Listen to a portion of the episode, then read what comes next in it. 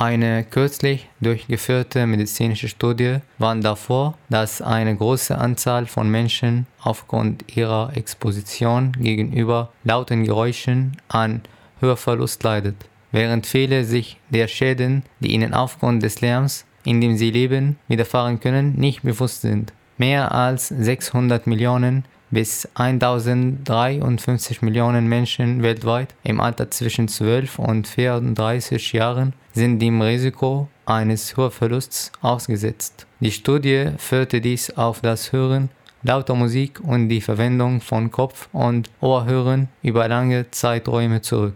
Wie schädlich können eigentlich Kopfhörer sein?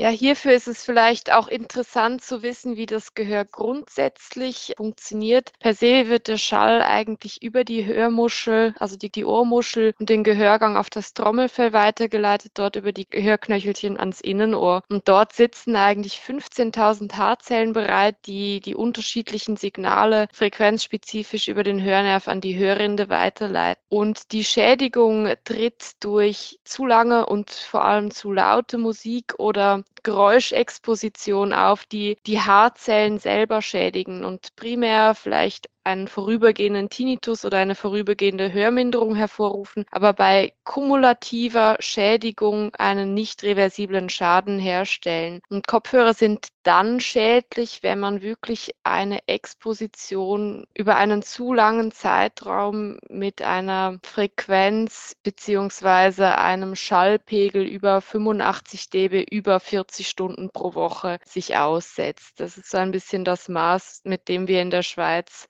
davon ausgehen, wenn das überschritten wird, dass mit einem Hörschaden längerfristig zu rechnen ist. Wie kann man selbst eine Hörschädigung feststellen? Man kann beginnen, sicher mal eine verminderte Hörfähigkeit oder ein Ohrgeräusch feststellen. Wenn man das Gefühl hat, das Gehör ist schlecht geworden, macht es sicher Sinn, einen Ohrenarzt aufzusuchen und einen Screening-Hörtest durchzuführen, um zu schauen, wie es sich mit dem Gehör verhält oder ob allenfalls auch eine ganz banale Ursache für den Hörverlust verantwortlich ist, wie zum Beispiel Ohrenschmalz oder ähnliches. Was soll man beachten, um den Schaden zu vermeiden?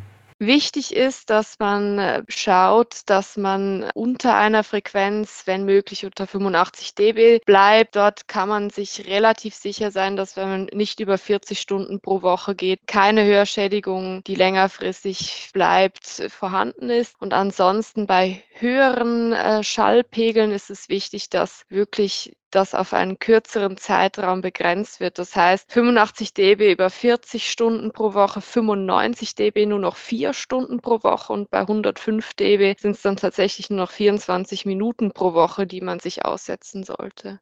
Erholt sich das Gehör wieder von einem Schaden? Bei vorübergehenden Hörverlusten, wie zum Beispiel, das kennt man, wenn man in einem Konzert war, dass nachher die Ohren rauschen. Das kann vorübergehend sein, wenn man wirklich dem Gehör nachher eine Ruhepause gönnt und sich das Gehör auch wieder erholen kann. Dann redet man von einem reversiblen Schaden, wenn das Gehör kumulativ, also öfters durch hohe Pegel belastet wird und sich bereits ein bleibender Hörschaden äh, manifestiert hat. Im Innenohrbereich ist dieser nicht reversibel, da sich das eben wie vorher ein bisschen angesprochen Wochen über die Schädigung der inneren Haarzellen ähm, erklären lässt und diese sind bis zum heutigen Stand der Forschung nicht wiederherstellbar. Kann man einen entstandenen Hörschaden wegtrainieren? Wie vorher ein bisschen diskutiert, nein, da der Hörschaden in den, in den Haarzellen nicht reversibel ist. Das heißt, man kann auch durch Training die Haarzellen nicht wiederherstellen. Das ist nicht möglich. Was unternehmen die Kopfhörerhersteller, um Schädigungen zu vermeiden?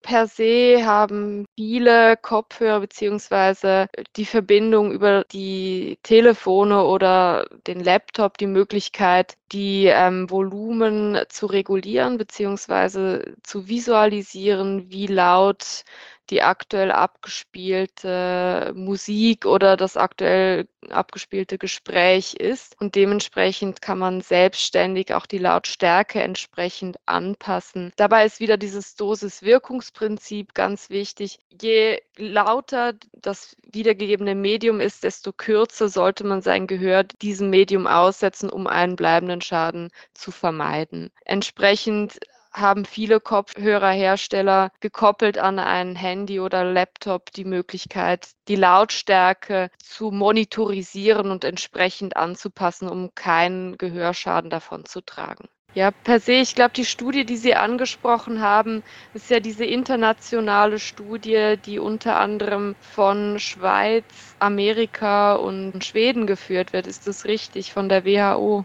Genau. Genau, es ist eigentlich noch eine interessante Studie, weil man durchmischt halt in dem Sinn Kopfhörer mit dem Schalldruck an Veranstaltungen. In der Schweiz ist tatsächlich so, dass der Pegel Mittelwert auf 100 dB eigentlich gemittelt liegt. Das ist im Ausland eigentlich deutlich höher. Es kann bis zu 112 dB an Konzerten sein. Das, wenn man sich überlegt, dass der Schalldruck eigentlich ein logarithmisches Maß ist, das heißt, der Schalldruckpegel wird in Dezibel angegeben. Das heißt, bei nur Zunahme von 3 3 Dezibel mehr verdoppelt sich die Schallenergie. Und wenn man das weiß, dann ist natürlich auch äh, interessant, dass je höher die Pegel werden, desto stärker die Schädigung auch ist und desto kürzer man sich dem Ganzen aussetzen sollte. Also per se interessant oder wichtig, wenn man sich schützen will, dann bei sehr hohen Pegeln nur sehr kurz aussetzen oder beziehungsweise adäquat schützen mit, mit Oropax oder was auch immer dort abgegeben wird.